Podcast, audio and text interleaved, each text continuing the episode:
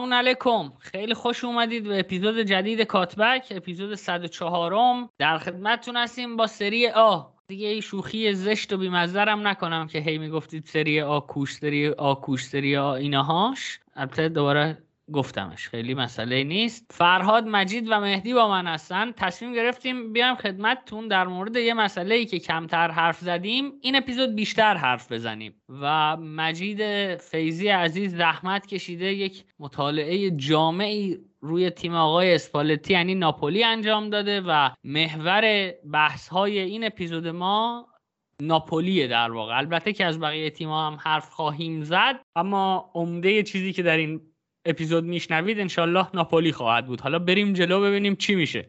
مجید جان سلام. خودت بدون هیچ گونه مقدمه ای شروع کن. سلام خدمت همه شنوندگان و شما دوستان عزیز. بخوایم در مورد ناپولی صحبت کنیم. اولین چیزی که باید در نظر بگیریم اینه که ناپولی از زمان ساریتا همین فصل یه چیزی بود و این فصل یه چیز دیگه است. اینی که می‌خوام الان براتون باز کنم این شکلیه که مربیایی که حتی بعد ساری هم اومدن یه جورایی اون سبک و فلسفه ساری رو سعی کردن حفظ کنن.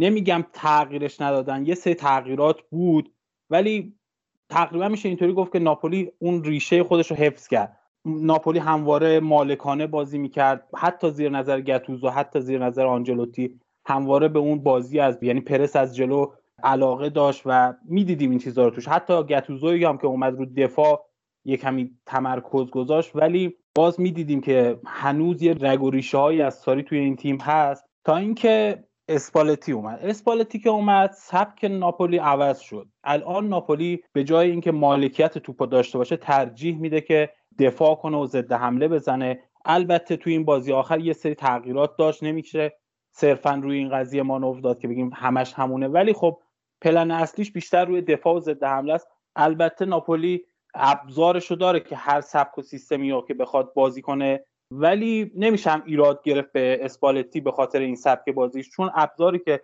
مخصوصا با حضور یکی مثل اوسیمن واقعا ابزارش هست که بشینه تو دفاع و یه نفر اون جلو باشه واسهش ضد حمله بزنه. فعلا تا اینجا رو داشته باشین اگه صحبتی داریم بگیم من در ادامه بازم صحبت منم سلام می‌کنم خدمت شما شنونده هامون دوستای عزیز برگشتیم بعد مدت ها یه بحثی پیش اومد که بتونیم دوباره یه اپیزودی داشته باشیم. من همین اول مجید یه مخالفتی باید بکنم. اول اینکه گفتی ناپولی می‌تونه همه جوری که دلش ابزاری رو داره که هر جوری دلش می‌خواد بازی بکنه نه ابزارش رو نداره. چون مغز مربی هم خودش یه ابزاریه که در دست خود مربیه باید ازش بتونه استفاده کنه و خیلی این قضیه تو ناپولی وجود نداره. ناپولی فکر می‌کنم از اول فصل کلا یه سبک بازی کرد. و اینم که میگی بشینه تو دفاع و یه نفر براش تو تک موقعیت ها توی موقعیت های کمتر بخواد گل بزنه ابزار خیلی بیشتر از اینها رو داره ناپولی از نظر اسکواد. یعنی بازیکنی مثل لوبوتکا و زیلینسکی رو تو وقتی داری توی خط هافبکت خیلی راحت مثلا می‌تونی 4 3 3 بازی بکنی و سه تا هافبک داری که هر کدوم شخصیت های مختلفی دارن هر کدوم سبک بازی خیلی خاصی دارن و همه کاری هم از این سه نفر برمیاد. یعنی من فکر می‌کنم اگر فصل پیش اسپالتی این کار رو می‌کرد می‌تونستیم قبول بکنیم آره شاید اسپالتی اون شیش خیلی خاص رو نداره. یعنی شاید آخرین شیش خوبی که تو ناپولی بود بهترینشون شاید دیگو دمه بود که با اومدن آنگیسا به این نتیجه رسیدیم که واقعا اصلا شیش یعنی چی؟ واقعا بازی که آنگیسا داره می‌کنه یه بازی خاصیه یه بازیه که من مدت ها بود توی ایتالیا از هیچ هافبکی ندیده بودم. هم به عنوان یه شیش داره کار تخریبی رو انجام میده هم میاد پشت محوطه جریمه حریف اونجا پرس می‌کنه هم میاد پشت محوطه جریمه خودی اونجا بازپسگیری انجام میده و همین که خیلی ورتیکال پاسای خوبی میده. پاسای خیلی هدفمند به اصطلاح دوست داشتنی میده. نمی‌دونم چجوری این پاسا رو بتونم توصیف بکنم. و نکته دیگه که وجود داره اینه که حتی احساس بکنم آنگیسا بعضی موقع کارایی توی بازی انجام میده که یه متزاله انجام میده.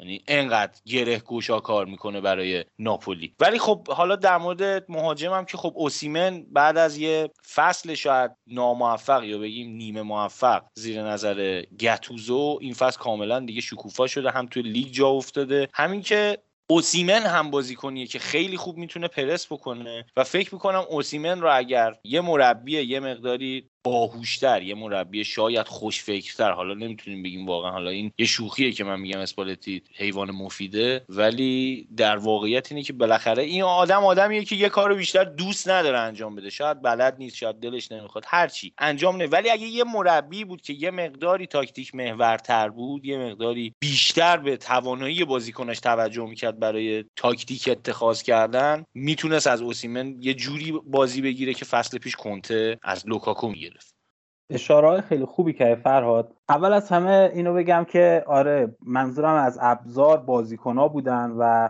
اینو من رفع ابهام بکنم.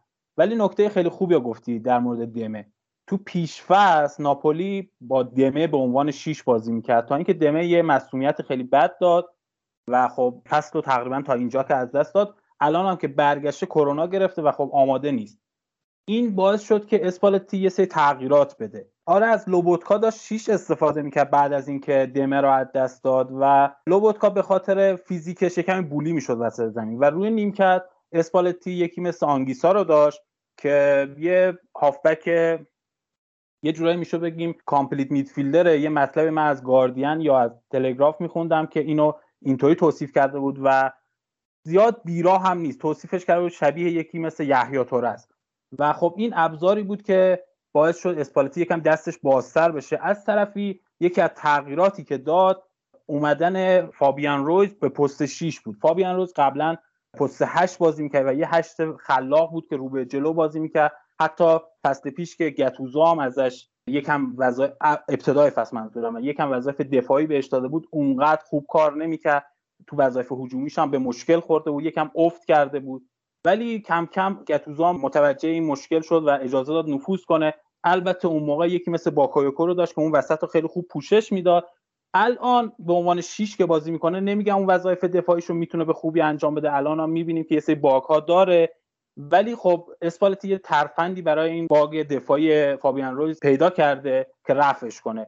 توی حمله اینطوریه که یکی از فولبک ها یا یکی از هافبک ها رو سعی می‌کنه نزدیک بشه. نمیگم دبل پیوت یکم نزدیک بهش نگه داره. اگه آنگیسا رو به جلو می‌زنه اینطوریه که دیلورنزو میاد سمت وسط زمین. یه جورایی میشه گفت اینورت میشه و کنار فابیان رویز قرار می‌گیره. اگه از اون سمت مثلا یکم ماریو روی و اینسینیه جلو هستن سعی می‌کنه یکم زیلینسکی رو عقبتر نگه داره که این ثبات دفاعی رو حداقل با تعداد نفر نگه داره. یکی از چیزهای دیگه که اسپالتی برای ثبات دفاعیش تغییر داده کنترل کردن نفوذهای کولیبالیه. کولیبالی فصل گذشته حتی با نوید هم بحثش رو می‌کردیم که خیلی با توپ رو به جلو میاد و نوید اون موقع میگفتش که اگه مربی نخواد این می‌تونه محدود بشه و من اون موقع مخالفت میگم ولی الان می‌بینم که من اشتباه می‌کنم نوید درست می‌گفت چون کولیبالی الان کاملا عقب وای میسه زیاد اونطوری نمی‌بینیم با توپ رو به جلو حرکت کنه. شاید به خاطر همون ضعف‌های دفاعی فابیان باشه شاید به خاطر زوجش باشه که بعد از اون جنجالایی که مانولاس اول فصل داشت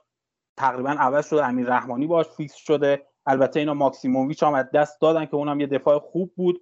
در کل این تغییرات کلیه که میشه اینجا گفت البته در مورد ابزارهای هجومی که می‌تونن این سبک دفاع ضد حمله رو اجرا کنن میشه به لوزانو و حتی اینسینی هم اشاره کرد که سرعت نسبتا خوبی دارن و قدرت دریبلینگ خیلی خوبی هم دارن و می‌تونن کمک کنن به اوسیمن تو ضد حملات. مرسی مجید. من یه نکته اضافه کنم. ما اول فصل می‌گفتیم که اسپالتی مربی overachiever یه. یعنی اینکه بیش از اون چیزی که داره از تیمش نتیجه می‌گیره. یعنی من این رو می‌گفتم فرهاد که مخالفه با من. ولی حالا نکته اینجاست که ما overachievement تیم های اسپالتی رو توی ناپولی داریم به یه شکل دیگه می‌بینیم. به این شکل توی ناپولی دیدیم که ناپولی بیش از اون چیزی که فوتبال بازی کرده هم نتیجه گرفته توی این فصل. یعنی ما قبلا در مورد شاخص expected points صحبت کرده بودیم که اینجوریه که میاد بر اساس XG شوت ها شوت های درون چارچوب یه بازسازی می‌کنه و بازی رو مثلا هزار بار از طریق الگوریتم مونت کارلو شبیه سازی می‌کنه و در نهایت بهت یه چیزی میده به نام expected point یا امتیازهایی که یک تیم باید جمع می‌کرده در واقع. کاملا یک داده آماریه. و خب ناپولی از این منظر من بگم که فقط پنج و هفت دهم امتیاز بیش از اون چیزی که باید می‌گرفته گرفته. البته این شاخص برای مثلا اینتر هم مثبته یعنی اینتر یک ممیز 45 صدم بیشتر گرفته گرفته و خب حالا البته ممکنه آقا مهدی هم از دست اون ناراحت بشه. اوور اچیور ترین تیم میلان بوده با 9 و 63 صدم. یعنی 963 صدم بیش از اون چیزی که باید امتیاز می‌گرفته گرفته. چقدر سخت. و می‌خوام بگم که ما یه چیزی می‌تونیم از این نتیجه بگیریم. اینی که آقا ممکنه در یک فصل نه ولی یک جایی این به پایان می‌رسه. یعنی اگر تغییر جدی حاصل نده در فوتبالش یا مثلا تیمش به نظرم یه جایی به مشکل برمیخوره که من فکر می‌کنم اون جای سفته هم که قبلا انتظارش رو میکشیدیم همینجاست. یعنی اشکرینیار زد 20 جای صورت اوسیمن رو پوکوند. آنگیسا هم که مشکل ازولانی به هم زده ستا آفریقایی که توی ستون فقرات تیمش داشته کولیبالی آنگیسا و اوسیمن یکیش دو سه ماه نیست. دو تاشون هم که آنگیسا هم که مصدوم شده و برای جام ملت‌های آفریقا هم میرن. یعنی من فکر می‌کنم که ناپولی یه بدشانسی آورد که جبران اون خوششانسیاش بشه و فکر می‌کنم یواش یواش از این جایی که بهش تکیه زده بود بیاد پایین. هرچند که میگم به نظر من اسپالتی اونقدرها هم مربی بدی نیست واقعا. نکته خوبی رو اشاره کرد نوید یه چیز دیگه هم که حالا من خواستم در ادامه بحث قبلیم بگم این تغییر پستی که فابیان رویز داشته باعث شده که یه سری اضافه کار کردنهاش با توپ کمتر بشه.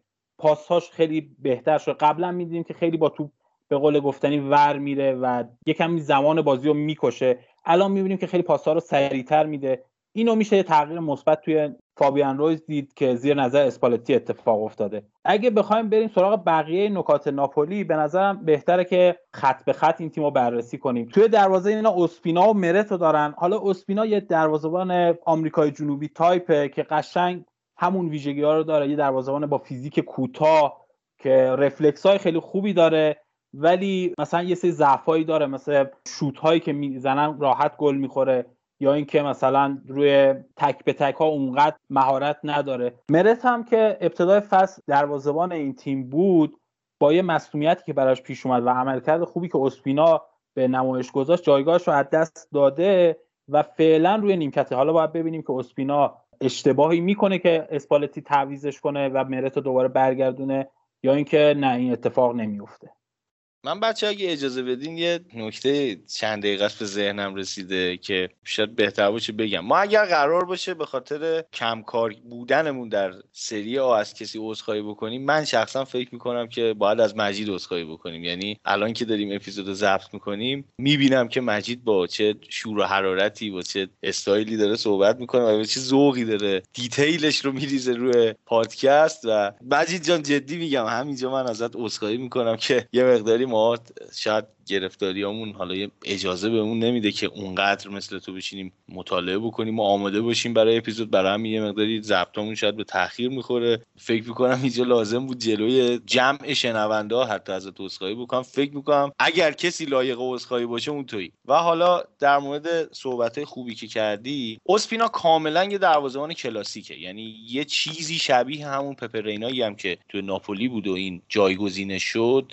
به قولی به عنوان یه دروازه دروازه‌بان جانشین یا بکاپ دروازه‌بان با تجربه تر که قراره اگر مرت خوب نبود اون بیاد جاش بازی بکنه. دروازه‌بان کاملا کلاسیکه و خب اتفاقی که با نبودن مرت میفته برای ناپولی. هرچند ناپولی خیلی هم میگم با مربیگری اسپالتی خیلی تیمی نیستش که روی بازی سازی دروازه‌بانش روی گزینه پاس بودن دروازه‌بانش حساب بکنه. ولی در کل اگر مربی بخواد از دروازه‌بانش به عنوان گزینه پاس برای از زیر فشار خلاص شدن مدافعاش استفاده بکنه شاید اسپینا اون دروازه‌بان نیست. مرت یه مقداری تو این قضیه بهتره. حداقل وقتی توپ بهش میدن یه مقداری هدفمندتر به توپ ضربه می‌زنه. اسپینا کاملا دفع توپ و همون همون دروازه‌بان کلاسیک همون دروازه‌بانایی که بیشتر با فیزیکشون کار می‌کنن خیلی تکنیکال نیستن.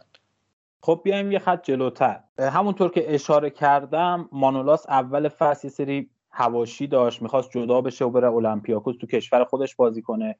و خب این اتفاق نیفتاد و حالا نمی‌دونم این به خاطر همین هواشیه که رفت روی نیمکت یا واقعا عملکردش افت کرده. به هر حال جایگاهش رو از دست داد. امین رحمانی اومد جاش رو گرفت و الان زوج کولیبالی و امیر رحمانی دارن بازی می‌کنن. نسبتا خوب عمل می‌کنم هرچند همونطوری که میگم مانولاس یعنی قبلا اشاره کرده بودم مانولاس خیلی شبیه کولیبالیه. به نظرم امیر رحمانی هم یه سری شباهت ها با کولیبالی داره. از این مدافعهایی هست که سعی می‌کنه با بازیخانی توپا از حریف بگه تا اینکه بره درگیر بشه. و این زوج به نظر من یه جای اذیت می‌کنه. بهتره که یه زو وقتی یه زوج دفاعی می‌زنه یکیشون حداقل درگیر بشه. اگه بخوایم بریم روی فولبک ها دی لورنزو فولبکیه که خیلی نفوذ می‌کنه و فضای پشتش خیلی خالی میمونه و یه کمی تو دفاع تنبل. یعنی وقتی میره جلو خیلی دیر برمیگرده. از اون سم ماریو رو این ضعف رو نداره ولی خب فیزیکش انقدر کوچیک هست انقدر نحیف هست که هر مهاجمی می‌تونه بیاد بولیش کنه. یعنی یه پلنی که بخوای به ناپولی گل بزنی به نظر اینه که توپو بندازی پشت فضای دیلورنزو از اونجا سانت کنی رو تیر دو چون اونجا هیچکی نیست راحت می‌تونی گلو بزنی. و یکی دیگه از مشکلاتی که حالا ماریو روی هم داره هوش دفاعیشه که واقعا به نظر من ضعیفه. نمونهش رو تو بازی اینتر دیدیم. روی گل اول و گل سوم کاملا مقصر بود سر جاگیریاش و به نظر من ناپولی روی بخش فولبکش مخصوصا سمت چپش یه سری ضعفا داره. و این یکی از دلایل دیگه ای که به نظر من کولیبالی اونطور نفوذ نمی‌کنه همین وظایف دفاعی زیادی که الان بهش سپرده شده که الان کولیبالی باید حتی جور ماریو روی هم بکشه. حالا در مورد صحبت که مجید گفت من فکر می‌کنم یکی از بزرگترین ضعف های اسپالتی که مدت هاست داره خودش رو نشون میده از همینجا شروع میشه. یکی از بزرگترین ضعف که من از اسپالتی سراغ دارم من منیجمنتشه که عجیبه. این مربی به هر تیمی که میره حداقل روی یه بازیکن یا دو تا بازیکن اصرار بیش از اندازه داره که اینا رو بگیریم برای من. من اینا رو می‌خوام. بدون اینا من نمی‌دونم ترکیبم کامل نمیشه و ناقصم و فلان و اینا. می‌گیره این بازیکن ها رو و این بازیکن ها اولین کسایی که نمی‌خوان براش بازی بکنن یا حالا با اون محیطه حال نمی‌کنن به هر دلیلی. تو اینتر فکر می‌کنم راجا ناینگولان یه همچی شرایطی داشت که با اصرار شخص اسپالتی ما جواهری در قصر رو به قربانی کردیم دادیم به روم. سی سی و پنج میلیون پول گذاشتیم روش دادیم بهشون. و ناینگولان رو گرفتیم که هیچ وقت برای ما اون بازیکنی که باید باشه نبود. مانولاس هم فکر می‌کنم همین بود. اسپالتی خیلی اصرار داشت که مانولاس برای من خیلی خوبه و نمی‌دونم من حتما میخوامش حفظش بکنین و اینا ولی به هر شکل اتفاقی که افتاد بود که مانولاس هم براش بازیکن نشد. در مورد خط دفاع که صحبت کردی یکی از مشکلاتی که خط دفاع رحمانی یعنی زوج رحمانی و کولیبالی داره سرعتشونه. این دوتا خیلی وقتی که بازیکن ریزنقش سرعتی یکی مثل خود این سینیه قشنگ جلوشون بازی بکنه نمی‌تونن خیلی کنترلش بکنن. و همین باعث میشه که زودتر به هم بریزن. و بزرگترین نقطه قوت این خط دفاع فکر می‌کنم روی هوا باشه که دوتا مدافعی که روی نبردهای هوایی حداقل بهترن. در مورد فولبک ها که صحبت کردی یکی از دلایلی که حالا دیلورنزو این فصل عملکرد بهتری داشته حداقل سمت راست ناپولی خیلی بهتر سمت چپشون بوده. یکی از دلایلش همینه که آنگیسا راست بازی می‌کنه همین که لوزانو راست بازی می‌کنه. لوزانو بازیکنیه که میره جلو آنگیسا هم این وسط فاصله بینشون رو پوشش میده و خب یه مقداری دست دیلورنزو بازتره برای اینکه حرکت بکنه توی flank ها ولی از اون ور سمت چپ یکی از دلایلی که حالا خیلی سمت چپش رو اسپالتی به قولی نمی‌خواد ببنده یا یه جورایی هم نمیگه ماریو روی اونقدر بره جلو همین هوشیه که تو گفتی توی دفاع کلا تعطیل به خصوص اگه بخواد برگرده عقب که دیگه هیچی. یعنی وقتی جاش ثابته این شکلی اگه بخواد به اصطلاح به عنوان full back نفوذم بکنه که دیگه بدتره. و خب اونور بازیکنایی بازی می‌کنن مثلا زیلینسکی بازی می‌کنه که توانایی vertical pass ش بهتره؟ توانایی vertical pass داره پاس قطری میده پاس بلند میده. می‌تونه این کمکاری دوندگی اون سمت جبران بکنه و اینسینیه هم بازیکنی هست که از وسط زمین توپو بگیره ببره سمت خودش. یعنی پا به توپش خیلی بهتر از شاید لوزانو باشه. لوزانو بیشتر فرارهای خوبی داره. اینسینیه بیشتر بازیکن دریبل زنی یا پا به توپه و run های بهتری داره با توپ. در نتیجه سمت چپ و راست ناپولی شاید اینجوری بشه تعریف بشه. ولی خب در کل fullback های ناپولی دقیقا flank هایی که سمت دروازه ناپولی معمولا توی بازی ها هست اگر تیم مقابل بازیکنهایی داشته باشه که بتونه اینها رو باز بکنه دفاع اینها چون از اون ور رحمانی مجبوره بره جای دی لورنزو رو پر بکنه از این ورم کولیبالی مجبوره بیاد پوشش بده جای ماریو روی رو و بهش کمک بکنه یه مقداری این دفاع قاچ میشه یه جورایی وسط قشنگ دو تیکه میشه و اگر که اون کناریای تیم حریف بتونن این دفاع رو باز بکنن لازم نیست به هیچ عنوان سانتر بکنن. فقط لازمه که بازیکن سریع داشته باشن که بتونه از بین اینا فرار بکنه و دفاع رو به هم بریزه و بتونه دروازه رو باز بکنه. نمونهش توی بازی اینتر به وفور اتفاق افتاد و فکر می‌کنم هممون هم دیدیم که وقتی اینتر ژکو رو آورد که بازیکنیه که سرعت زیادی نداره و حمله توپ خیلی زیادی انجام نمیده توی بازی اگر انجام بده به قول نوید توپ وسط زمین لو میده به بادمون میده در نتیجه ناپولی تونست تیم بهتری بشه و از دفاع خیالش راحت تر شد تونست فشار بیشتری بیاره. ممنون. من فقط یه نکته بگم در مورد دیتاهای دفاعی ناپولی. ببینید ناپولی بهترین تیم از نظر اینکه کمترین میزان xG رو به حریفش داده. ده و شصت و چهار صدم xG داده در طول رقابت ها و هفت گل خورده که بهترین خط دفاعی هم داره. و خب بخش اعظمی از این هیچ ربطی به نظرم به مدافعینش نداره. حالا به خط حملش که برسیم میگیم چرا؟ میگم چرا در واقع. و دلیلش خب واضحه. دلیلش پرس خیلی خوبه این تیمه که PPDA 9 و 19 صدم ثبت کرده. من یه نکته هم بگم که این آمارها رو من دارم از Understat میگم. ممکنه جاهای شما یه جاهای دیگه ای رو چک کنید که این دیتا ها فرق کنه اما در نهایت هیچ فرقی نمی‌کنه چون فرموله برای همه تیم ها یکسانه فقط بنگاه های داده فرمولاشون شاید متفاوت باشه در مصادیق و در نهایت تفاوتی نمی‌کنه. من بگم که آره PPDA 9 و 19 صدم ثبت کردن که خب چهارمین تیم سری آ هستن در این زمینه و خوبه که این نکته رو همینجا اشاره کنم که اولین تیم تیم جناب آقای ایوان یوریچ عزیز تورینو که PPDA 6 ثبت کرده و دمشون گرمه. و جا داره این نکته رو هم بگم که بهترین تیم در شاخص PPDA تیم آقای ایوان یوریچه که ببینید بی خود نیست نوید خورم خورشید دستمال می‌گیره دستش برای آقای ایوان یوریچ. اصلا بی خود نیست. کتمانم نمی‌کنم خیلی دوستش دارم. دمشم خیلی گرمه. و آره تورینو اوله آتالانتا دومه میلان سومه و ناپولی چهارمه با 9 و 19 صدم. تفاوت تورینو با بقیه تیم ها عجیب غریب زیاده. یعنی تورینو PPDA 6 و 59 زده. تیم بعدی آتالانتاست که 8 و 29 میلان 9 و 2 صدم و ناپولی 9 و 19 صدم. پی پی دی هم که قبلا گفتیم میانگین تعداد پاسیه که یک تیم اجازه میده تیم حریفش در 60 درصد تهاجمی زمین بده تا اینکه یک اکت دفاعی موفق انجام بده.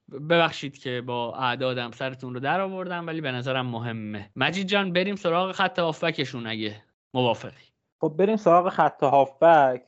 تو خط هافبک شاید اینا اون فرمیشن ابتداییشون 4 2 3 1 باشه ولی وقتی که مالکیت توپو دارن زیلینسکی از اون پست شماره ده خارج میشه و میاد شبیه هشت بازی می‌کنه. یعنی میاد روی دست فابیان رویز که توپگیری کنه یا اینکه مثلا حداقل فضا رو باز کنه یا بازیکن با خودش حرکت بده.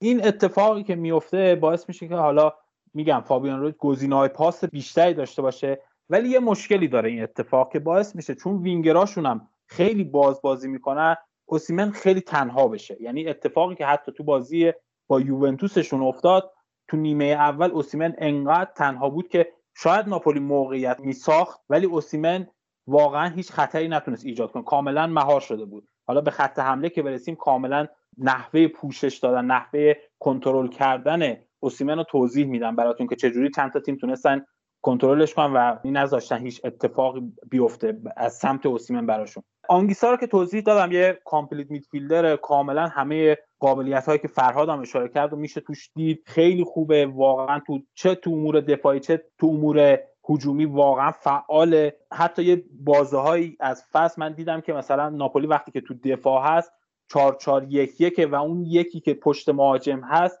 آنگیسا هستش که میاد اونجا پشت مهاجم توپگیری می‌کنه و همون رو تبدیل می‌کنه به ضد حمله. و فضای خیلی زیادی هم پوشش میده آنگیسا. یعنی کاملا میشه گفت یه box to box کامل هم از دفاع خودشون میاد مثلا توپگیری می‌کنه به قول فرهاد و هم توی خط حمله واقعا فیزیکش که آدم می‌بینه و وقتی که مثلا این بازیکن خریداری شد آدم فکر می‌کنه مثلا یکی شبیه باکایوکو ولی یه واقعا یه هافبک کلاس دیگه ای هست اصلا. خود فابیان رویز هم که اشاره کردم الان نسبت به گذشته که خیلی با توپ حرکت می‌کنه و اینو مثلا یه جورایی باگش می‌شد دید که یه جورایی میگم سرعت رو می‌گرفت و حتی مثلا به دفاع حریف اجازه سازماندهی می‌داد نسبت به قبل که خیلی با توپ لاس می‌زد الان اونو نمی‌بینیم توش و خیلی بهتر شده به نظر من. البته اینو باید اشاره کنیم که همونطور که گفتی آنگیسا رو از دست دادن از اونور دیگو دیمه داره برمیگرده. احتمال یه سری تغییرات توی این خط هافبک هست. ممکنه که فابیان رویز برگرده همون پست 8 بازی کنه و دیگو دیمه بره همون 6 بازی کنه. ممکن هم هست اصلا سیستم دوباره عوض بشه. مشخص نیست فعلا چون که میگم دیگه الان اوسیمن هم از دست دادن معلوم نیستش که در ادامه چه سبک و سیستمی رو قرار بازی کنه. خب رسیدیم به بهترین قسمت شاید ناپولی جایی که واقعا رشک برانگیزه فکر می‌کنم خط که ناپولی در اختیار داره. اگر یه اپیزودی نوید شما ضبط کردی در مورد میلان فکر می‌کنم بود. در مورد trequartista و نمی‌دونم regista و اینا صحبت کردیم فکر می‌کنم همشون رو تو این تیم ناپولی میشه دید. یعنی می‌تونیم آنگیسا رو به عنوان mezzala حتی در نظر بگیریم. زیلینسکی رو به عنوان trequartista در نظر بگیریم و فابیان رویز رو به عنوان regista. کارهایی که اینها ازشون برمیاد فکر می‌کنم این نقشه براشون خیلی نقشه خوبیه. وقتی که زیلینسکی میاد برمیگرده عقبتر اون پست هشت رو در اختیار می‌گیره به قولی از ده تبدیل میشه به هشت. آنگیسا تبدیل میشه mezzala ی کامل و کاری که باید انجام بده رو به خوبی انجام میده. نقشش رو تو همه بازی ها دیدیم. ولی حالا که آنگیسا مصدوم شده و شاید دیگو دمه بخواد بیاد جاش بازی بکنه یا هر کسی بخواد بیاد جاش بازی بکنه یه مشکلی برای ناپولی پیش میاد فکر می‌کنم میانگین قدیه. این میانگین قدیه وقتی بیاد پایین اون بازیکنی که جای آنگیسا قرار بیاد بازی کنه قطعا مجبوره بره به خط دفاع اضافه بشه و کولیبالی مجبور بیاد روی توپای هوایی به عنوان یه شیش سعی کنه ضربه سر اول رو بزنه. این تو دفاع فکر می‌کنم مشکل ایجاد بکنه برای ناپولی به خصوص که کولیبالی دیدیم بارها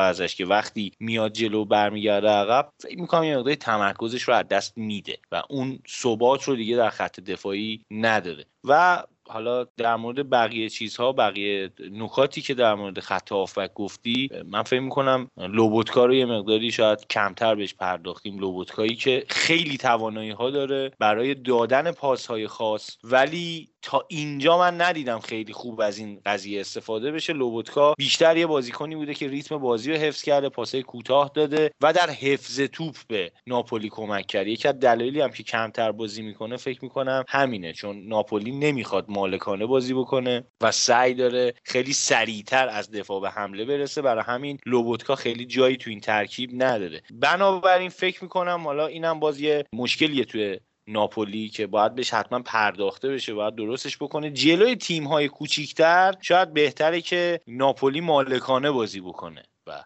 دیدیم چند تا بازی فکر می‌کنم بود که تا دقیقه 70 80 ناپولی هر چقدر زد هر چقدر زور زد به قولی نتونست کاری بکنه. چون وقتی شما نشستی عقب یه تیمی مثل مثلا حالا جنوا نمیاد بهت حمله بکنه. شاید بولونیا بیاد بهت حمله بکنه شاید تورینو بعضی وقتا بیاد بهت حمله بکنه. ولی یه سری تیم ها واقعا از خداشونه که اون بازی یه مساوی بگیرن و برن و خیلی دنبال اون جاه طلبیه نیستن که بخوان ریس بکنن گل بزنن به ناپولی. بنابراین فکر می‌کنم تو این بازی ها باید از لوبوتکا استفاده بشه برای اینکه اینا بتونن بازی مالکانه رو داشته باشن درصد مالکیت توپو ببرن بالا و اونجوری موقعیت سازی بکنن. به خصوص الان که اوسیمن رو هم در اختیار ندارن و مهاجمی که جانشینش یه مقداری کم تحرک داره فکر می‌کنم لوبوتکا بیشتر بهشون کمک بکنه. خیلی نکته خوبی گفتی. واقعا ناپولی از نظر هافبک انواع اقسام هافبک ها رو داره. حتی همون لوبوتکایی که اشاره کردی که خیلی کم بهش بازی میدن. واقعا هافبک با کلاسیه. خب بریم سراغ خط بعدی. تو خط حمله اینا اول از پولیتانو استفاده می‌کردن سمت راست که حالا فکر کنم کووید گرفت و الان کنار گذاشته و لوزانو داره به جاش بازی می‌کنه. برعکس لوزانو و پولیتانو بیشتر بازیکنی بود که لب خط بازی می‌کرد و چون خیلی لب خط بود می‌دیدیم که مثلا دی لورنزو میاد وسط تر بازی می‌کنه. می‌رفت تو half space ها قرار می‌گرفت و اونجا مثلا به خط حمله اضافه می‌شد. یه جورایی میشه بگیم که مثلا وقتی که پولیتانو بود تو فاز حمله سه دفاعه می‌شدن تقریبا. ولی خب نه به اون شکل همیشگی. ولی خب یه position ی بود که تست کردن زیادم جواب نداد. یه سری بازی ها به مشکل خوردن. الان که لوزانو اضافه شده لوزانو بیشتر به اوسیمن نزدیک میشه و حتی میگم تو به خاطر سرعتی که داره تو فرارا خیلی کمکشون می‌کنه. بازیکن خیلی خوبی هم هست. تا الان هم حاشیه اونطوری نداشت که این اواخر یه سری مصاحبه کرده بود که قصد جدایی داره و می‌خواد بره یه تیم بهتر.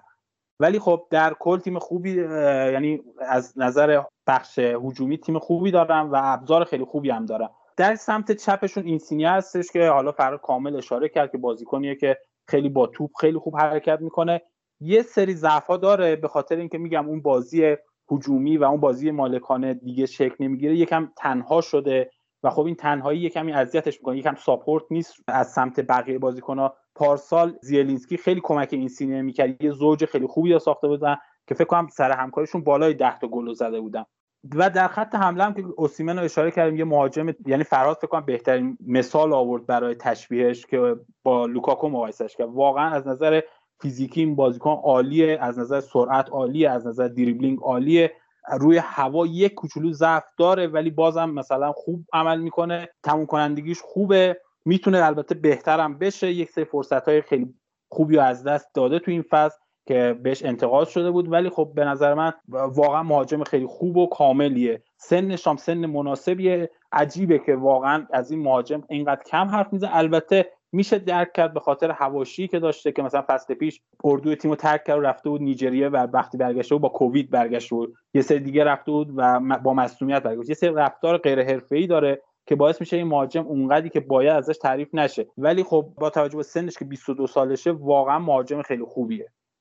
خب در مورد خط حمله باز مجید اکثر مطالب رو گفت. من فقط در مورد لوزانو این رو اضافه بکنم که لوزانو بازیکنیه که به شما این گزینه رو میده که در جریان بازی از تک مهاجمه تبدیل به دو مهاجمه. یعنی لوزانو این قابلیت رو داره و به خصوص نسبت به حالا قد و قامتی هم که داره اگر از سمت چپ اینسینیه بتونه حرکت بکنه و ارسالی بکنه لوزانو می‌تونه بیاد تو مهاجم جریمه رو تیر دو بتونه ضربه سر بزنه یا حتی توپهای برگشتی استفاده بکنه. این قابلیت رو داره. پولیتانو که اسمش رو بردی نمی‌دونم من این حرفایی که می‌زنم یه مقداریش هم نفرتم از اسپالتی هست. شاید انقدر مربی بدی نباشه ولی من خیلی ازش بدم میاد. ولی در کل کاشکی برخاواله رو تو این تیم بود و یه بار دیگه اسپالتی این بریلیانت مانید بودنش رو به رخ ما می‌کشید و پولیتانو رو می‌کشید بیرون. والرو رو می آورد تو تا دریبلینگ تیم بره بالاتر یه مقدار. یعنی ممکنه که یک روزی خیانتی که یک عده به ایران کردن رو فرهاد فراموش کنه ولی تعویز پولیتانو و برخا رو تو بازی رو فرهاد غیر ممکنه فراموش کنه. من مطمئنم. یعنی تا آخرین روز زندگیش این یادش میمون حقم داره. یعنی من اجازه دارم یه مقدار راجع به این صحبت بکنم. حالا شاید به بحثم مربوط نباشه. ببین تعویز اصلا اشکالی نداره. یعنی خریت در تعویز خیلی چیز پیچیده ای نیست خیلی هم چیزی نیستش که ما ندیده باشیم تا حالا. یعنی ما همین الان یه مربی داریم که تو تیم خودمون حالا قطعا بهش بعدا خواهیم پرداخت که به نظر شخص من وقتی که برگه تعویز داره پر می‌کنه یه نفری رو باید بذارم بالا سرش با فیزیک بسیار مناسب که با کله بزنه تو دماغ اینزاگی. یعنی بگی آقا اصلا تعویز رو بیخیال چو فراموش کن خب؟ ولی بعدش اینزاگی نمیاد بگه که مثلا من گالیاردینی آوردم جای بارلا که تیمم گل بزنه خب؟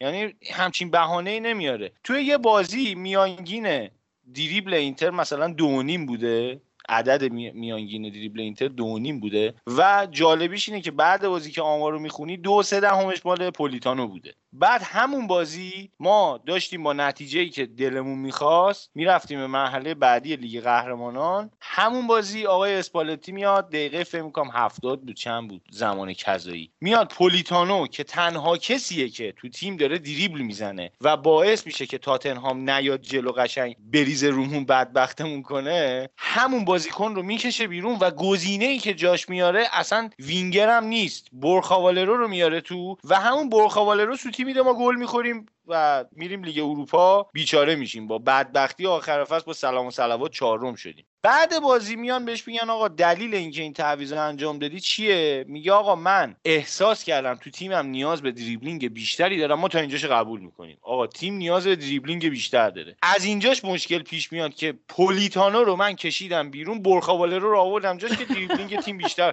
خب چطور ممکنه؟ اصلا تنها کسی که تو تیم داشت دریبل می‌زد تو کشیدی بیرون بعد اون یه گوساله رو برداشتی آوردی اونجا اونم سوتی داد. حالا کار نداری. ولش آقا آره. اصاب بیشتر خورد هرچی بریم ادامه بدیم. حالا در مورد پولیتانو صحبت بود. پولیتانو بازیکنیه که شاید از نظر شکل بازی شباهت بیشتری داشته باشه به اینسینیه. هم فیزیکش هم نوع دریبل زدنش هم سرعتش بیشتر شبیه و این باعث میشه که شما در ناپولی وقتی این دوتا بازیکن حضور دارن تقریبا پترن قرینه رو ببینید توی شکل بازیسازیشون تو حمله تو فاز حمله تقریبا pattern شون قرینه میشه. یعنی از هر دو سمت به یه شکل حمله می‌کنن و شاید یه مقداری برای تیم مقابل قابل پیش بینی تر میشن و اون عامل و اون المان غافلگیری رو یه مقداری از دست میدن توی ضد حمله زدنشون به خصوص. و خب گفتم بازم راجع لوزانو صحبت کردم که چه گزینه هایی بهت میده. ولی خب در کنار اینا تو خط حملهشون حالا به خصوص بیشتر باید صحبت بکنیم راجع مرتنز و پتانیا. پتانیا بازیکنیه که فیزیک محضه یعنی فقط توی box باید توپ بهش برسه و بیرون از box فکر نمی کنم خیلی کارایی داشته باشه. توی transition منفی هم فکر نمی کنم اونقدر کارایی داشته باشه و توی پرس خیلی به تیم کمک نمی‌تونه بکنه. شاید شرکت بکنه در پرس ولی مؤثر نیست قطعا اندازه ویکتور اوسیمن. و مرتنز هم بازیکنیه که به عنوان یه false nine شاید خیلی بهتر بازی می‌کنه. اگر بخواد تک مهاجم بازی بکنه باید اون دوتا کناریا حتما وینگر باشن یعنی وینگری باشن که بیان به داخل بزنن. چه بهتر که inverted winger باشن مثل اینسینیه. و اگر که قرار باشه مرتنز در کناری مهاجم بازی بکنه باید به عنوان مهاجم سایه بازی بکنه. باید کسی باشه که رانهای بیشتری انجام میده یه مقداری دریبلینگش بهتر فضا سازی بکنه برای مهاجم ثابت تر یعنی من اگر باشم اگر الان قرار ما جای اوسیمه یه،, یه خاکی به سرمون بریزیم که الان اوسیمه نیست فکر می‌کنم پتانیا و مرتنز رو باید در کنار هم بازی بدی. و حالا باز باید ببینیم که چه تصمیمی خواهد گرفت اسپالتی. ولی در کل وضعیت تیم در حال حاضر اینجوریه. من بازم تاکید می‌کنم که این اسکوادی که ما داریم الان راجع بهش صحبت می‌کنیم کامل ترین اسکواد سری آس یعنی شما توی هر خطی که ما الان صحبت کردیم حتی راجع به الماس ما اصلا صحبت نکردیم. حالا شاید اونقدر بازیکن خوبی نباشه ولی در کل گزینه که وقتی این سینی خسته باشه بالاخره 20 دقیقه رو می‌تونه جاش بازی بکنه. به عنوان بازیکن جانشین بد نیست. و تو همه خطوط اینا گزینه بکاپ دارن گزینه بکاپ خوبم دارن. همین الان نصف تیم شاید مصدوم و محروم و نمی‌دونم کرونا گرفته و اینا باشن ولی به هر شکل هنوزم ناپولی گزینه داره و دستش اونقدر خالی نیست. دمت گرم آقا فراد من یه مسئله ای رو بگم که گفتم که این اپیزود بیس اپیزودمون در مورد ناپولیه و مفصل در مورد ناپولی حرف می‌زنیم. حوصله کنید خلاصه. مجید جان ازت خواهش می‌کنم که اگر نکاتی داری که هنوز از بحث ناپولی مونده. بگی تا بحث ناپولی رو ببندیم و بریم یه استراحت کنیم. البته بیشتر نکات و فرهاد در مورد های جایگزین گفت که من می‌خواستم الان اشاره کنم بهشون. نکته که می‌خواستم بگم در مورد مهار شدن اوسیمن بود که قول داده بودم وقتی به خط حمله رسیدیم بررسیش کنم اینطوریه که این تیم جلوی تیمای سه دفاعه به مشکل می‌خوره. چه در مقابل ورونا چه در مقابل تورینو و چه در مقابل اینتر. حالا اتفاقی که میفته توی بازی ورونا مخصوصا اینطوری بود که یکی از مدافعین کاملا وظیفش این بود که اوسیمن رو مهار کنه و من مارکش کرده بود و اون دو نفر دیگه خط دفاعی رو نظم می‌دادن. یعنی اوسیمن هر جا می‌رفت اگه اشتباه نکنم گونتر بود توی دفاع ورونا که باش حرکت می‌کرد و اون دوتای دیگه سر و سامو می‌دادن به خط دفاعشون. تو بازی تورینو هم یه چیزی شبیه این بود. هرچند آخر سر اوسیمن زهرش رو ریخ و تونست گلو بزنه. ولی تو بازی اینتر این شکلی بود که اوسیمن هر جای زمین بود یکی از اون سه مدافع سعی می‌کرد مهارش کنه. اگه سمت چپ بود باستونی این کارو می‌کرد. اگه سمت راست بود اشکرینیا و اگه مرکز بود رانوکیا. و خب اینطوری تونستن اوسیمن رو از جریان بازی خارج کنن. و خب همونطور که اشاره کردم چون وینگرای این تیم یکم زیادی یعنی یکم بیش از حد لب خط هستن این تنها بودن اوسیمن باعث میشه که حملات ناپولی خطرات کمتری داشته باشن. البته توی سری از بازیات دیدیم که مثلا برای پوشش دادن این ضعف اسپالتی میاد اون دوتا بازیکنی که هشت تقریبا بازی می‌کنن تو زمان مالکیت توپشون یعنی آنگیسا و زیلینسکی رو به خط حمله نزدیکتر می‌کنه. ولی خب چون اینا ذاتا هافبک هستن بیشتر علاقه دارن که بیان عقب توپ گیری کنن و به سمت دروازه بیان که اونجا هم خط هافبک حریف میاد مهارشون می‌کنه. آخرین نکته ای هم که می‌خواستم بگم در مورد خود شخص اسپالتی بود که حالا بر اساس تجربه ای که ما داریم دیدیم که همیشه شروع های خوبی داره ولی مثلا در ادامه تیمش به مشکل می‌خوره و میفته توی اون سراشیبی سقوط و هی رتبهش میاد پایینتر و پایینتر. حالا البته همیشه میگن که می‌تونه سهمیه رو بگیره و اینا ولی خب معلوم نیست این فصل بتونه یا نه. چیزی که توی حالا توی رومش و توی اینتر من دیدم این بود که اسکوادش خیلی کوچیک بود. یعنی از نظر بازیکنانی که می‌تونستن مثلا اندازه کیفیتی که همون 11 نفر اصلی باشن روی نیمکت داشته باشه واقعا کم بودن و خب این به مشکل می‌خورد اونجا. امسال ناپولی اون ضعف نداره. حالا مشخص نیست در ادامه هرچند که میگم مصدوما هستن نویدم خیلی خوب اشاره کرد جام ملت های آفریقا هستش. در کنار اون سه نفری که گفت آدام اوناس هم میره که ابتدای فصل خیلی خوب کمکشون می‌کرد و یه جورایی دستش دوباره بسته میشه. باید دید که از این گردنه چطوری رد میشه و خب به نظر من اینجاست که احتمالا به مشکل می‌خوره و باید دید که در ادامه چه اتفاقی براش میفته آفراد اگر نکته ای داری در خدمتی. نه من فقط مجید که گفتش باید ببینیم چه اتفاقی براش میفته من امیدوارم که نابود بشه. شرش از فوتبال دنیا کم بشه. دیگه نبینمش یاد خاطرات گذشتهش نیفتم. و خب حالا راجع این سهمیه هم که مجید صحبت کرد با چی سهمیه رو همیشه گرفته؟ و به قولی با کشی چهارم شده. اسپالتی اون دو فصلش تو اینتر و اینتر رو تونسته به لیگ قهرمانان ببره انقدر راجعش ادعا می‌کنه. فکر می‌کنم من و نوید هر کدوممون ده سال از عمرمون کم شده سر این دوتا بازی که ما بازی آخر فصل. یه فصلشو که عملا آقای گتوزو حال داد بهمون که ما تونستیم بریم بالا. اون فصلی که من بازی آخر با لاتزیو بود نوید اگه اشتباه نکنم.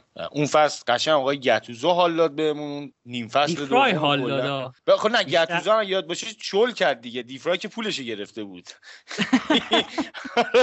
دیفرای پول گرفته بود قشنگ. و خب گتوزو پول نگرفته حال داد دیگه. اون 4 5 بازی آخر همه رو نتیجه رو از دست داد و اینتر توی کورس سهمیه همچنان باقی موند. اگر گتوزو از صفر می‌گرفت ما قطعا اون فصل سهمیه نمی‌گرفتیم. و فصل بعدش هم که یاد بشه بازی با امپولی بود که همچون اتفاقی افتاد. آره دقیقا.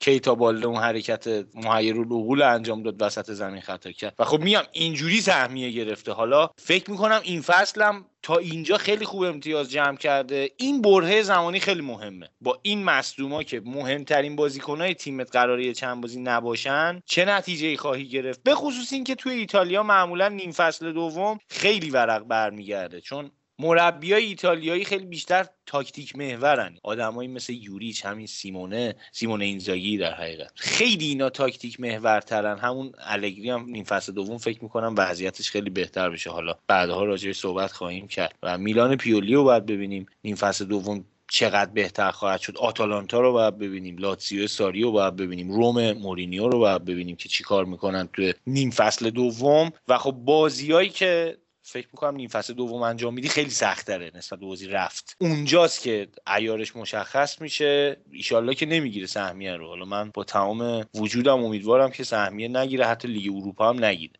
ولی می‌گیره دیگه. لیگ اروپا رو می‌گیره. آره منم دوست دارم واقعا مورینیو سهمیه بگیره. بالاخره استاد سهمیه رو بگیره نکشنش در طول فصل استاد رو تا سهمیه رو بگیره. دمتون گرم که تا اینجا با ما بودید. ما یه استراحت کنیم شما هم یه موزیک بشنوید و برگردیم. در مورد موزیکا هم باید یه توضیح بدم من خدمتتون. اینکه یکی از رفقا گفته بود آهنگ های خالتور چیه می‌ذارید تا اپیزود؟ منظورش فکر کنم آهنگ مهدی یراهی بود که ودا پس از رفتن اسمش بود. بعد اینه که داستان ما آهنگ اینه که این آهنگ برای آبان خونده شده بود. ما هم اپیزودمون توی آبان ریلیز شد و خواستیم یه یادی بکنیم. در نهایت هم ما اینجاییم که در مورد فوتبال حرف بزنیم. تکه آخر موسیقی اپیزود رو اگر نمیپسندید می‌تونید پاوز کنید و ببندیدش. و خالتورم نیست. هنرمند متعهد بهش میگن. دمتون گرم. بریم استراحت کنیم برگردیم. خیلی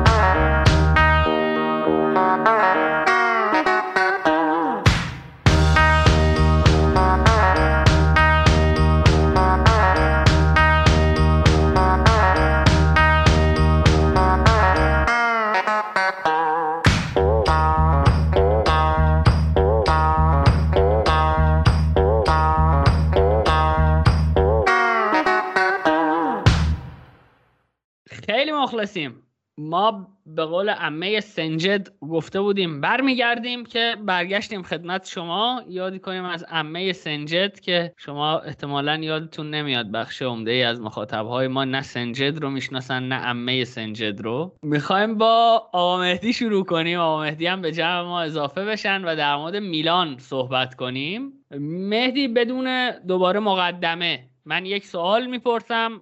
اول به سوال من جواب بده اگر مقدوره و بعد نکات خودت رو مطرح کن. اینکه آیا تو هم احساس می‌کنی جدیدن میلان داره سختتر می‌بره؟ حتی بازیهایی هم که می‌بره براش بیشتر گره می‌خوره. و اینکه اگر همچین چیزی به نظرت وجود داره دلیلش چیه؟ مشکل تاکتیکی وجود داره یا نه؟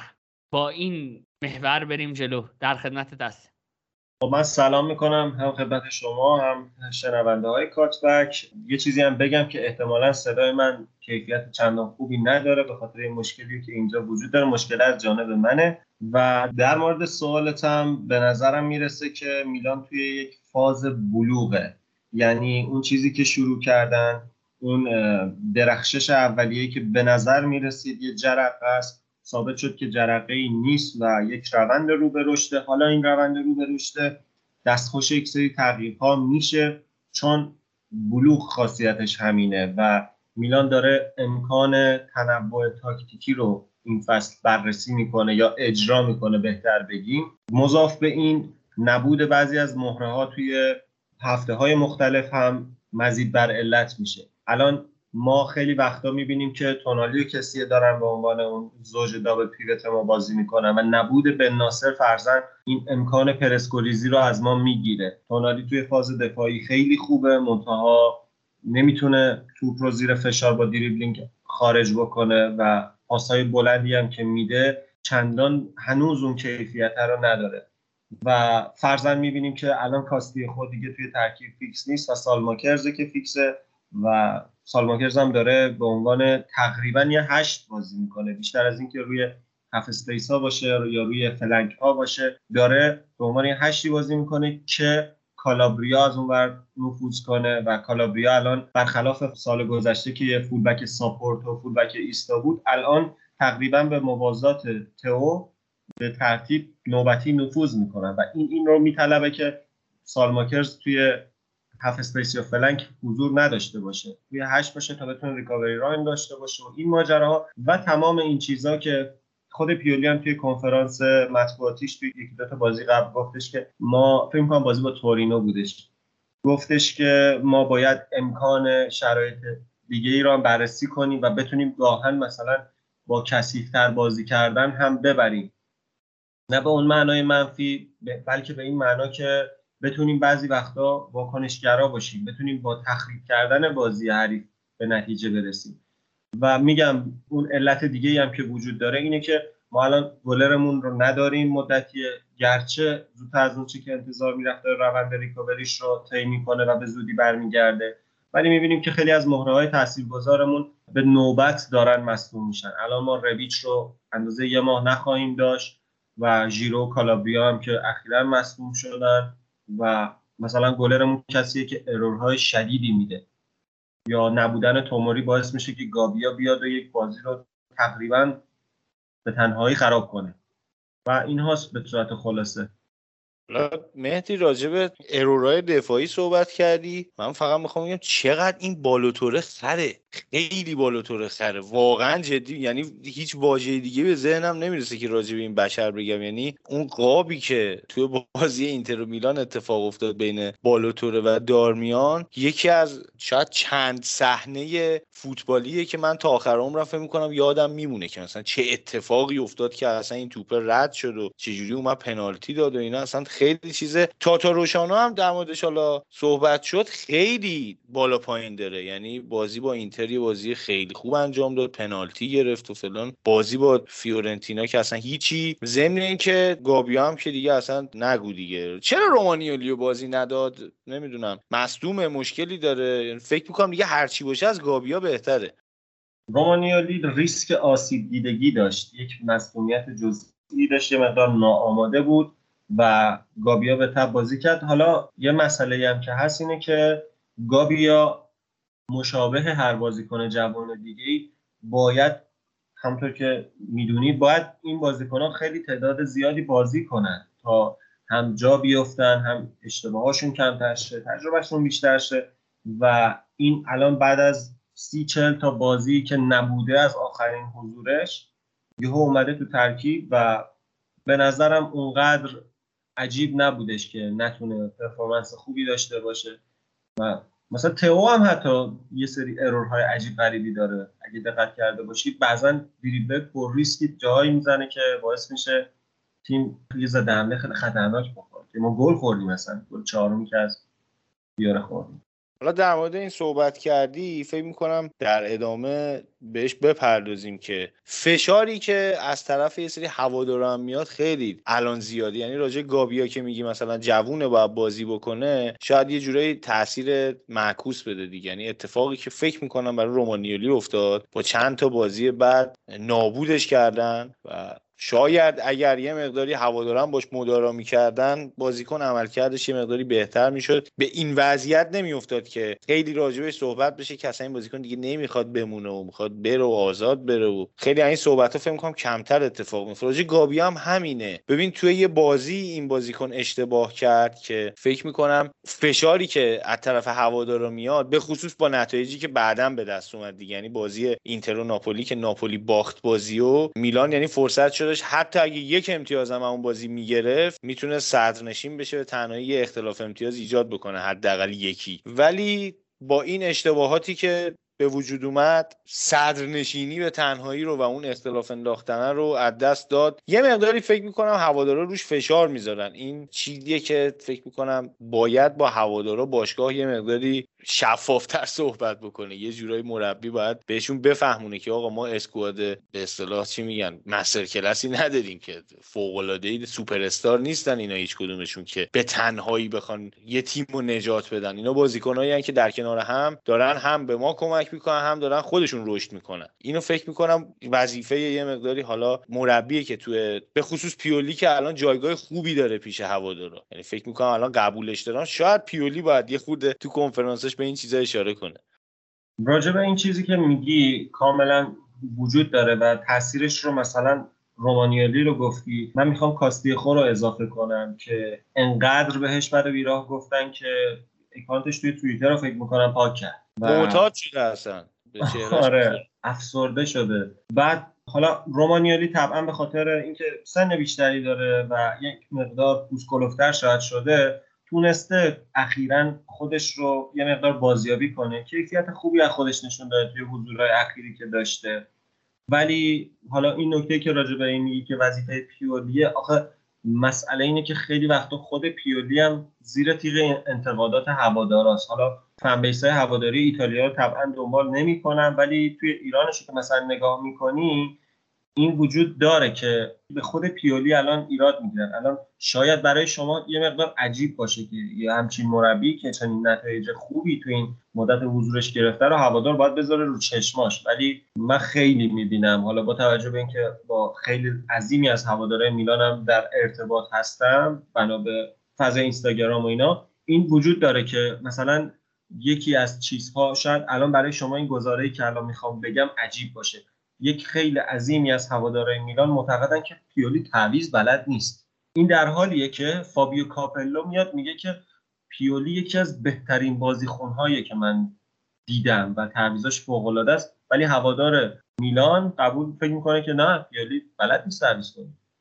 ممنون مهدی. من یه نکته بگم اول که من به عنوان یه کسی که از میلان بدم میاد میگم که آقا یک اگر همه فاکتورهایی که در وجود پیولی هست چرک محض باشه اصلا کثیف باشه بیهوده باشه یوزلس باشه یک فاکتور رو شما توی پیولی نمی‌تونی صرف نظر کنی ازش یک فاکتور مثبت اونم اینه که به شدت خوب بازی رو می‌بینه. یعنی از کنار زمین انگار داره توی یه مانیتور بزرگ 4K بازی رو می‌بینه. هر چیزی که شما از تصویر از بالا می‌بینید رو پیولی کنار زمین متوجه میشه. این ویژگی پیولی رو نمیشه نادیده گرفت و مهدی گفتی بر مبنای فضای اینستاگرام بگو که پیجت رو معرفی کن و بگو که چرا بیشتر در برخوردی با هواداران میلان. من یه page توی اینستاگرام دارم به اسم Persian Rossoneri که یکی از فعال میلانیه و الان که دیگه چیز کردی در دیزی رو باز کردی من حیای گربه رم بذارم کنار و یه تبلیغ دیگه هم بکنم که من توی یوتیوبم فعالیت می‌کنم و ویدیو می‌سازم. اونجا اسم channel جز فوتباله که راجع مسائل مختلفی از فوتباله. اگر علاقه داشت کسی خوشحال میشم اونجا دنبال کنه. ممنون مهدی. لینک این دوتا رو هم بفرست توی توضیحات اپیزود. می‌ذارم. فرهاد یه نکته می‌خواست بگه قبل اینکه من بگم در دیزی رو باز کنم در واقع به قول خودت. فرهاد نکتهشو بگه برمیگردیم به تو مهدی.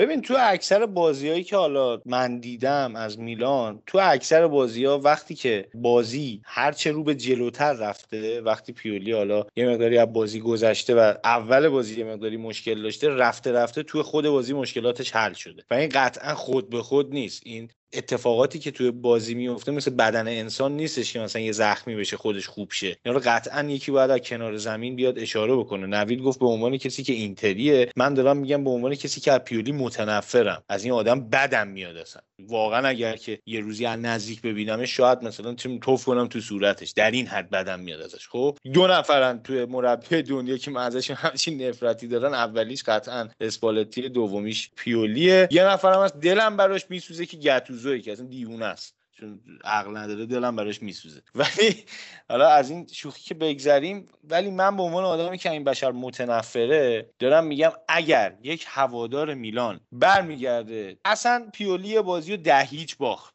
خب؟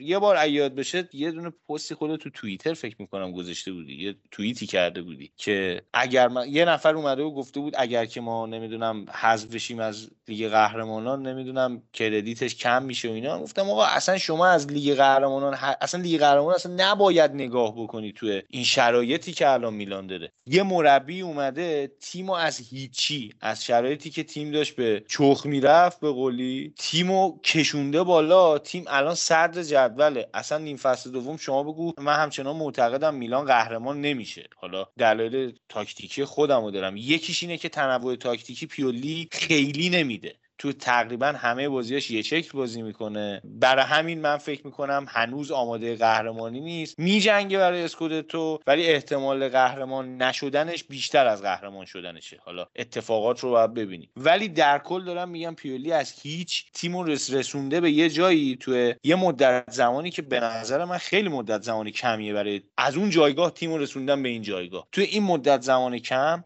از بازم تکرار می‌کنم. از هیچ تیم رسونده به جایی که الان امید قهرمانی داره. یعنی صحبت از قهرمانی داره راجش میشه و اصلا انتقادی که از پیولی داره میشه به خاطر انتظاریه که خودش به وجود آورده. اگر پیولی میومد و توی همون از فصلی که از همون اولش صدر جدول یک لحظه هم نمی‌دید جلو همه تیمای به اصطلاح معروف میباخت و فقط بازی های متوسط و تیمای حالا متوسط و رو به پایینتر رو می‌برد و به سهمیه می‌رسید الان هوادار مثلا از تساوی اینتر و میلان میومد نمی‌دونم حالا یه اعضا و جوارح پیولی و ماچ می‌کرد. خب و یه همچین شرایطی به وجود میومد از اون تساوی که با اینتر به وجود اومد. ولی بعد از انتظاری که خودش به وجود آورده من دارم می‌بینم که مثلا ازش انتظار داشتن که چرا اینتر رو نبردیم؟ مثلا ما می‌تونیم سه تا به اینتر بزنیم. یا مثلا چه می‌دونم بازی های حالات مختلف. فقط و فقط میگم بعد این انتقادا داره با چه بازی اتفاق میفته. یکی بازی لیگ قهرمانانه که نتیجه خوب نگرفته. یکی هم بازی با فیورنتیناست که خب تیم به قول تو مجبور یه سری بازیکن‌ها رو بازی بدی که اشتباه می‌کنه. حالا اشتباه تاکتیکی هم داشت به نظر من. کار ندارم به اون. ولی در کل یه حالا یه بازی باختیم. اتفاقی نیفتاده. هیچ چیزی از دست ندادیم. همچنان تو کورسیم و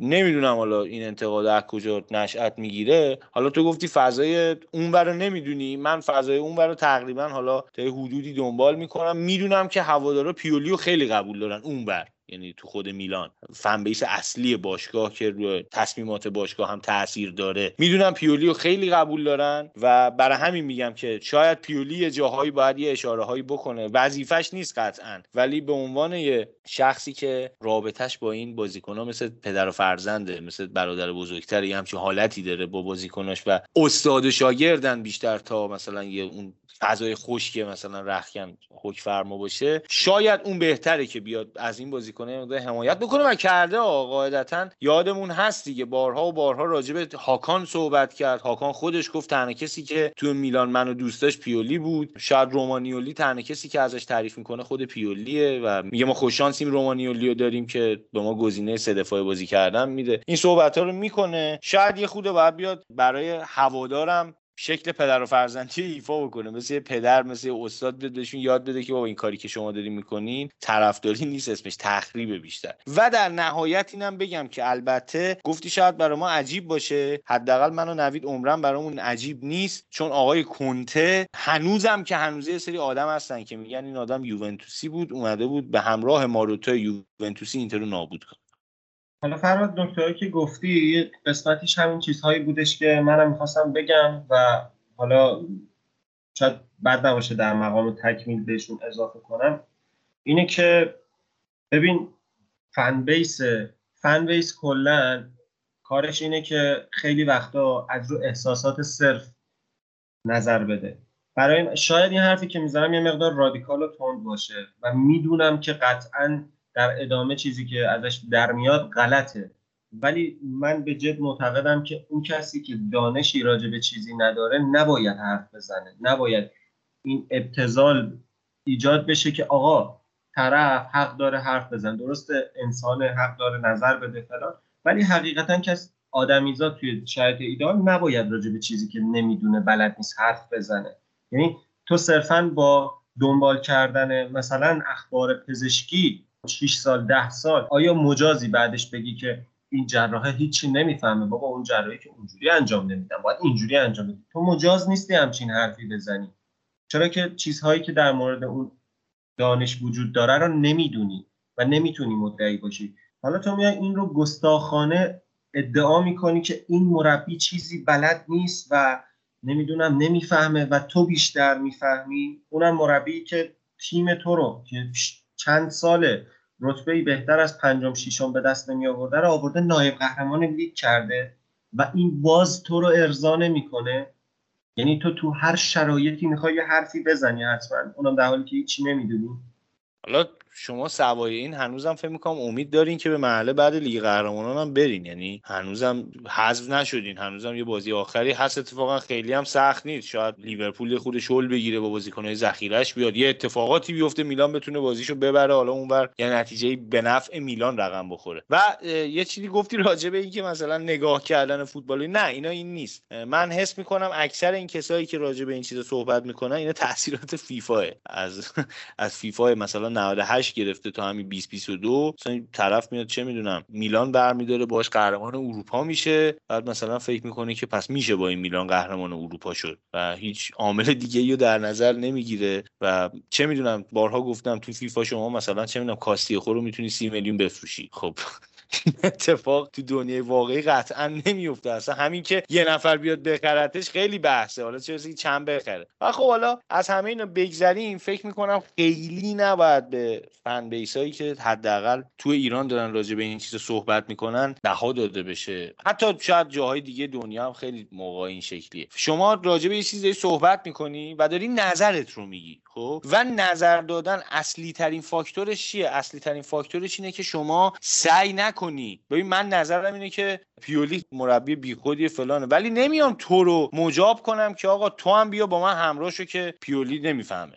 خب من نظرم اینه که این آدم اینجوریه. تو نظرت اینه؟ برچک نظرمون رو گفتیم و روشم پافشاری می‌کنیم ولی در شرایطی که اولا رو مخی کسی نمیریم. خب نباید رو مخی کسی بریم. نظر دادن فاکتورهای اصلیش این شکلیه دیگه. نظره. فکت نیست. حقیقت نیست. نظر شخص من اینه که اینجوری اگه این کارو می‌کرد بهتر می‌شد. دیکته نانوشته هم غلط نداره. من هنوز مربیگری نکردم هیچ جا. هرچی حرف بزنم چون اتفاقا نیافتاده راست و دروغش مشخص نمیشه. به اصطلاح ترو فالس نداره. یه چیزی گفتم رو هوا ول دادم. معلوم نیست چه اتفاقی میفته و حالا یه یه موقع از شما یه حرفی می‌زنی به حقیقت نزدیکتره. باهات همراه میشن. یه موقع هم از وقتی یه نظری میدی که خیلی رو حواس من بارها گفتم من دلیل اینکه احساس می‌کنم پیولی یه جا با این میلان مثلا یوهویی میپاشه احساسیه. خب حس می‌کنم این شکلیش فکتی راجبش ندارم. به خاطر گذشتهش به خاطر شناختی که ازش دارم این حرفو می‌زنم. ولی هیچ وقت نمیام بگم آقا نه قطعا این اتفاق میفته اگر شما میگی نه این اتفاق نمیفته شما نمی‌فهمی این فکر می‌کنم چیزیه که ما تو نظر دادنه باید رعایت بکنیم. اگر رعایت نکنیم نظر ندیم خیلی بهتر حالا فرهاد من میگم تو یک نظری داری و لطف کن برای من تحلیل خودت رو که به این نظر منتهی شده رو بده. وقتی تو مثلا توی نوعی رو دارم میگم. اگر تحلیلی نداشته باشی به قول خودت یه حرف رو هواه و اصلا لزومی نداره که بخوای سرش پافشاری کنی. فقط باید حرفه رو بزنی. حالا ما هم مثلا حمله بر می‌کنیم که علاوه احساسی خواسته خودت رو تخلیه کنی و مثلا یه چیزی گفته باشی و فلان. ولی مثلا بازی با اینتر بازی با شما دروی که داشتیم چیزی که دیدیم این بود که کرونیچ به عنوان ده ما بازی می‌کرد و اصلی ترین نقشش این بود که برزوویچ رو کار بندازه. یعنی ده تخریبی چیز چندان رایجی نیستش. چیزی ما ندیدیم موضوع همچین شکلی رو و شاید یه مقدار نامعنوس باشه. می‌خوام بگم حرفم اینه کنه حرفم اینه که تصمیمی که یک مربی می‌گیره چه پیولی باشه چه کنته باشه چه سولسچر اخیرا اخراج شده باشه دلیلی پشتش هست. و تو تا وقتی که تحلیلی از غلطی این دلیل نداری تحلیلی که فکت داشته باشه پایه داشته باشه به نظر من ببخشید اگر غلطه اگر هرچی اگه تنده حق نداری این نظر رو بدی. شما که اینتری هستید می‌تونید این رو تایید کنید که برزوویچ چقدر نقش مهمی داره توی بیلداپ اینتر. ولی مثلا یک میلانی حق نداره بیاد بگه که نه این اصلا نباید کرونیچ رو میذاش اونجا. حالا تو بیای بهش توضیح بدی بابا این برزوویچ خیلی مهمه توی اینتر و ما می‌خواستیم که اون رو از کار بندازیم و لازم بود که این کار رو بکنیم و در ادامه بیا بگید نه ما میلانیم. اصلا چی گفته ما باید تخریب کنیم؟ ما باید بریم دیکته کنیم و این اصلا یه حجم خیلی زیادی از گستاخی رو میطلبه که آدم بیاد این حرف رو بزنه. و من با این اصلا کنار نمیام. واقعا اصلا به نظرم پذیرفتنی نیست. دمتون گرم بچه ها به دوستان بحث نظر که مطرح شد اینه که ما الان چهار نفری که اینجا نشستیم خیلی هم با هم هم نظر نیستیم توی خیلی از مسائل نمونهش رو دیدید. یه اپیزود من داشتم با عابد و محمد دعوا می‌کردم. سر نتیجه گرایی. اپیزودی قبلا داشتیم سر فیرمینو دعوا می‌کردیم. خود من و فرهاد از اسپالتی بدمون میاد ولی در نهایت با هم یه اختلاف نظرهایی داریم. یعنی هیچ کدوم از ما با هم خیلی هم نظر در تمامی مسائل نیستیم. در مورد این مسئله که مهدی گفت که کرونیچ رو اونجا بازی داده بود که مثلا بازی بروزوویچ رو خراب کنه مسئله اینه که این حرفه از روی باد معده بر نمیاد. این حرفه از تعداد دوئل هایی که بروزوویچ و کرونیچ داشتن از میزان فشاری که کرونیچ روی بروزوویچ آورده قابل حصوله. یعنی خیلی از نظرها رو می‌تونی با فکت آراسته کنی که وقتی این کار رو نمی‌کنی بهتره به قول فرهاد اون نظر رو ندید. مجید نکته داره. و فکر کنم می‌خواد بره سراغ بحث فنی تر در مورد میلان که میشنویم. یه صحبتی مهدی کرد در مورد اینکه تو فاز بیلداپ سالماکرز میاد کنار تونالی قرار می‌گیره و اونجا کمک می‌کنه. یه پلنی بود که تقریبا تو چند بازی من دیدم تو بازی های میلان تکرار میشه. اینه که دقیقا همین اتفاق میفته ولی کسیه میاد توی خط دفاع کنار اون دو مدافع میانی قرار می‌گیره. fullback یعنی تا انتها میان جلو. حالا فرقش اینه که کالابریا رو flank ه ولی فرقش اینه که کالابریا رو flank قرار می‌گیره ولی تئو میاد تو half space و اونور لیاو هست که رو flank قرار می‌گیره. و براهیم که حالا مثلا به عنوان پست ده بازی می‌کنه یا حالا کرونیچ کنار مهاجمه. و توی بحث هافک های میانی سالماکرز میاد و تونالی. و این پلن خیلی پرتکرار بود. می‌خواستم از مهدی بپرسم ببینم این برنامه از سمت پیولی تعبیه شده یا اینکه بازیکنها به این فهم رسیدن یا اینکه چون ببینید برای من این شکلی بود که انگار یه نظمی توی این بینظمیه هست و خب جالب بود برام. صد درصد مجید این چیزی که هستش اون تدبیریه که مربی اندیشیده. گفتم اول صحبتم ما اگر سختی دارید می‌بینید توی نتیجه گرفتنمون راحت بردنمون اینه که اون تاکتیکی که باعث می‌شد راحت ببریم مال یک و نیم فصل پیش بوده و طبیعتا هر مربی وقتی یک تاکتیکی داره که به نتیجه می‌رسه ضد اون تاکتیک هم رخ میده و شکل می‌گیره و خب بالاخره دستشو می‌خونن و میبندن اون جلوی اون کارشو. و این لزوم به نظر من این پویایی این بلوغ تاکتیکی پیولی در میلانه که داره چیزهای جدیدی رو تست می‌کنه. بعضا ممکنه که در جا نتیجه ندن. منتها وقتی توی یه پروسه قرار می‌گیرن تو این نتیجه رو خواهی دید. و این اتفاقی که در مورد سالماتیاز گفتید دقیقا این چیزیه که داره رخ میده و تونالی و کسیه به نوبت میان بین دفاع قرار می‌گیرن و اون یکی میاد و تیم کماکان دو تا هافبک مرکزی داره که یکیشون سالماتیاز حالا مسئله که راجع به اضافه شدن هافبک ها به خط دفاع اشاره کردین من خواستم بگم که فکر می‌کنم یکی از مشکلات تاکتیک میلان توی این چند تا بازی اخیری که یه مقدارم سخت نتیجه گرفتن یا نتیجه نگرفتن این بوده که بیشتر کسیه میاد وسط اون دوتا دفاع قرار می‌گیره و کسیه بازیکنیه که توی پرس و باز پسگیری توپ موثرتره و شاید اگر تونالی بیاد اونجا توی فاز بیلداپ تونالی بیاد بین دفاع قرار بگیره به خاطر اینکه شاید دید بهتری داره نسبت به کسیه و همچنین همونطور که مهدی کرد توی فاز دفاعی بازیکن بهتریه بتونه کمک بکنه و تو بیلداپ میلان یه مقداری بهتر بشه و کسی یه مقداری آزادتر باشه به خاطر اینکه پرس رو بذاره حداقل روی حالا یا شماره ده حریف یا مهاجم نوکشون مثل بازی فیورنتینا که ولاویچ هر کار دلش خواست کرد می‌تونست یه فشاری بذاره روی اون و یه مقداری مارکش بکنه نذاره انقدر راحت حرکت بکنه. فکر می‌کنم یکی از اتفاقاتی که باعث نتیجه نگرفتن میلان شد تو اون بازی همین بود. یکی همین که بالاخره خب میلان هم روز خوب و بد خواهد داشت دیگه. یعنی همه تیم ها دارن. توی این بازی واقعا روز بد بازیکنه خط دفاعی میلان بود. به خصوص گابیو و حتی تاتاروشانو عملکرد خوبی نداشتن. به قول مهدی خود تئو هم توی دفاع کلا بازیکن خوبی نبود. یه مقداری فکر می‌کنم لیاو دوباره حرکت ور رفتن با توپش زیاد شده. دوباره یه خورده باید ترمزش رو بکشن. ربیچ هم چند بازی نخواهد بود و قطعا لیاو دیگه گزینه جانشین هم نخواهد داشت. حداقل به اون کیفیت نخواهد داشت توی بازی ها. یه خورده فکر می‌کنم باید به قولی بزنن تو سرش یه خوری کمتر ور بره با تو بهتر ضربه بزنه. یه خورده تمرکزش رو فکر می‌کنم تو بازی ببره بالاتر. بالاخره بازیکن جوونیه اسکواد جوونی داره میلان. از این روزها در آینده هم خواهد دید.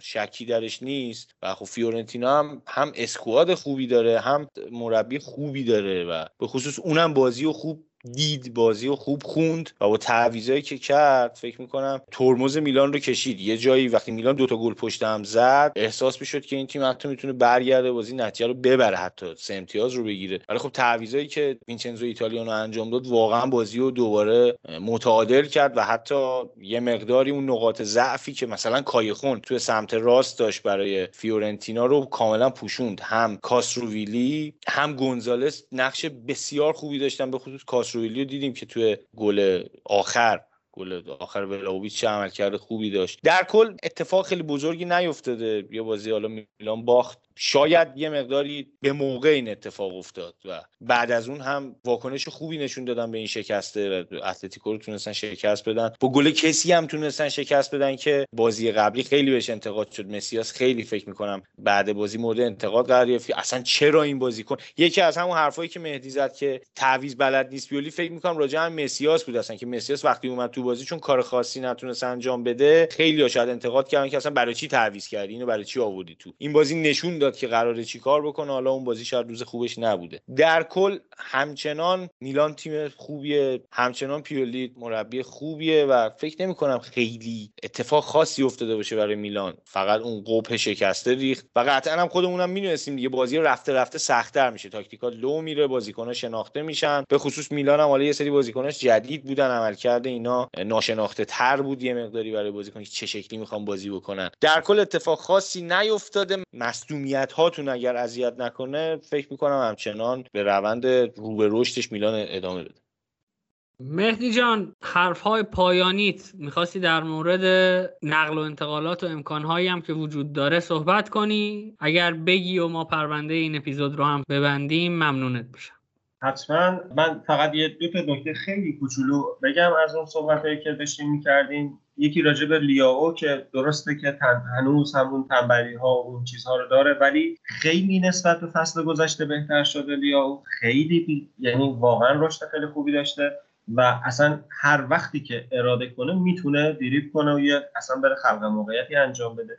یه مورد این یکم راجع به همون مسایاس تعویزی که انجام شد دلیلش این بود که می‌خوام من برگردم اون حرفم خیلی کوتاه که تصمیم مربی دلیل داره. اون رو آورد گذاشت وسط و وسط و راست دست این بود. فلورنزی رو تعویض کرده بود که ما دفاعمون چهار نفره بمونه و شیفت کنه کل حملاتمون به سمت چپ چپ خود میدم و همین فقط همین رو بگم و بریم سراغ نقل و انتقالات که فکر می‌کنم خیلی اهمیت داره صعود کردنمون به مرحله بعدی سیل که رو کاغذ محتمله.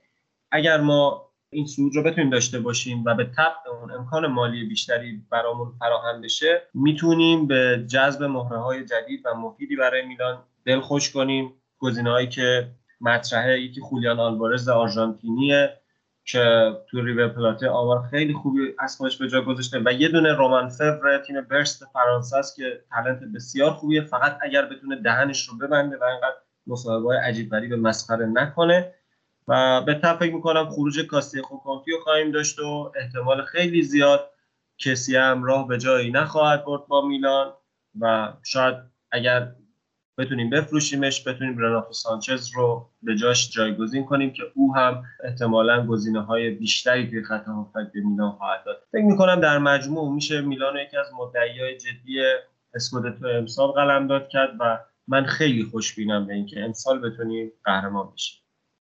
فقط مهدی جان من یه نکته آخرش بگم که چه ولی داد ساپونارا. یعنی بازی با فیورنتینا خیلی بله عجیبی داد. یعنی اونجا خیلی قشنگ بود. همین خواستم یه ذره بسوزونمت. دلم خنک دم شما گرم آقا.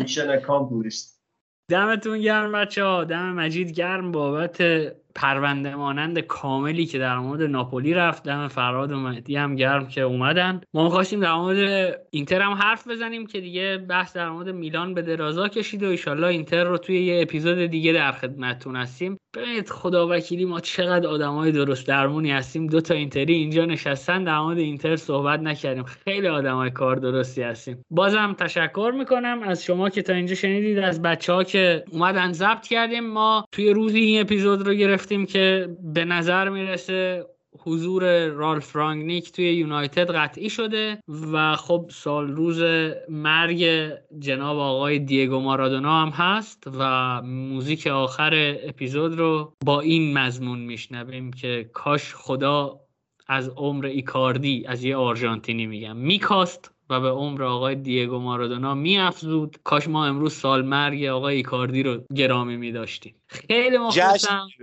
جشن می‌گرفتیم درود بر شما. خواستم که بالاخره یه ربطی هم به اینتر داشته باشه. آخر اپیزودم دمتون گرم که تا اینجا شنیدید. مخلصیم. خدا نگهدارتون. En una villa nací, fue deseo de Dios crecer y sobrevivir. A la humilde expresión, enfrentar la adversidad con afán de ganarme a cada paso la vida. En un potrero forjé una zurda inmortal con experiencia, sedienta ambición de llegar de cebollita. Soñaba jugar un mundial y consagrarme en primera. Tal vez jugando pudiera a mi familia ayudar.